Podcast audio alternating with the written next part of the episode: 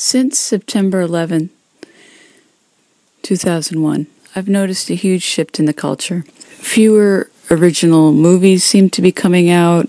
There was there has been less and less individual expression. People seem to have become extremely frightened, and it seemed almost as if we've entered into a new dark age where people seem to be more and more trapped inside of themselves. Since I've always been trying to express myself artistically, I've had less and less hope that this was going to be possible in this new oppressive environment. More than ever, it has felt like the bad guys are in control. Each year it seemed to get worse. And I was really hurting about it. And I felt like there was nothing that I could do. I stopped making art because I, I produced so much of it that there was no more room. So that's why I got into fixing cars and scooters and things like that. Because these were projects that took a lot more energy and took a lot more time. So I wouldn't end up filling the house with art that I didn't have any room to put up. And this was a period where I basically gave into the machine, became a celebrity photographer and an event photographer which to me was basically playing into the narcissistic character of the culture. I also got into knitting. And through learning how to knit, I came up with this really interesting invention of a scarf sleeve hybrid. So I ended up making that rainbow and I got a really good response to it. So I had this idea to put out rainbows, see how people would react to it.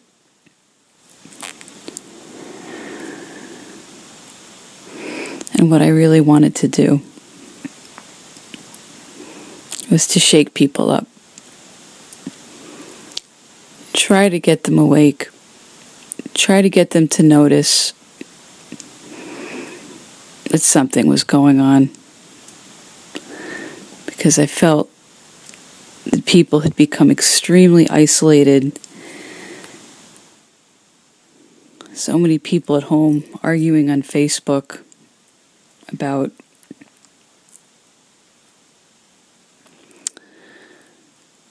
anything. and I really wanted to use my social media as a platform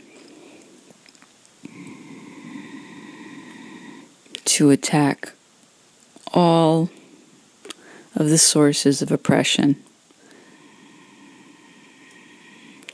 One form of oppression, the one that has oppressed me the most personally, is uh, narcissistic people.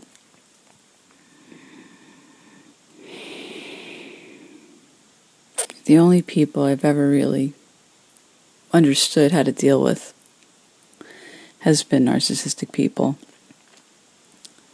And I've been trying so hard to figure out how to live my life in a different way. Because when you're involved with narcissistic people, either you're, you're a narcissist or you're a victim. And the victim of a narcissist is still in the narcissistic paradigm. So I was extremely oppressed from outside and also from within mentally. Because if you're looking at the world that way, it's going to continue that way.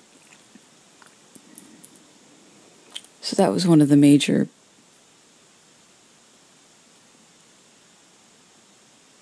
the major things that I wanted to confront with my project was the uh, increasing narcissism of our culture. So for me personally, that was the number one source of oppression. But the other thing I I wanted to discuss was the way the the media brainwashes us into the very ideas that are most likely to hold us back. Number one, the obsession with thinness feels incredibly destructive. I think a lot of the result is that women don't eat and weaken themselves. And by having women neutralized and weakened, one of the great sources of moving forward is taken out because women can be very powerful, very intuitive, and very spiritual. So can men, of course. But by having women all twisted up about weight issues, it keeps them from leading the way that they could. Another way that the culture oppresses us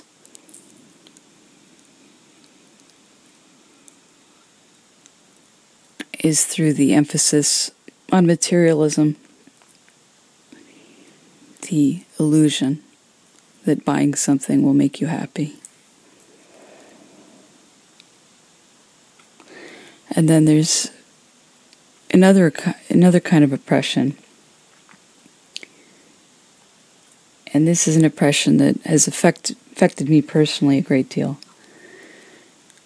Is the, the pressure to conform. The pressure to be normal. Why should we be normal? What is normal? From what I can tell, to be normal is to watch television, drive a new car, pay your bills, go shopping on the weekend, go to Disney World, take a cruise once a year, wear jeans and a t shirt, stay home. Stay on your computer. Don't think too much. Watch these movies that they put out that are that all look like reruns to me.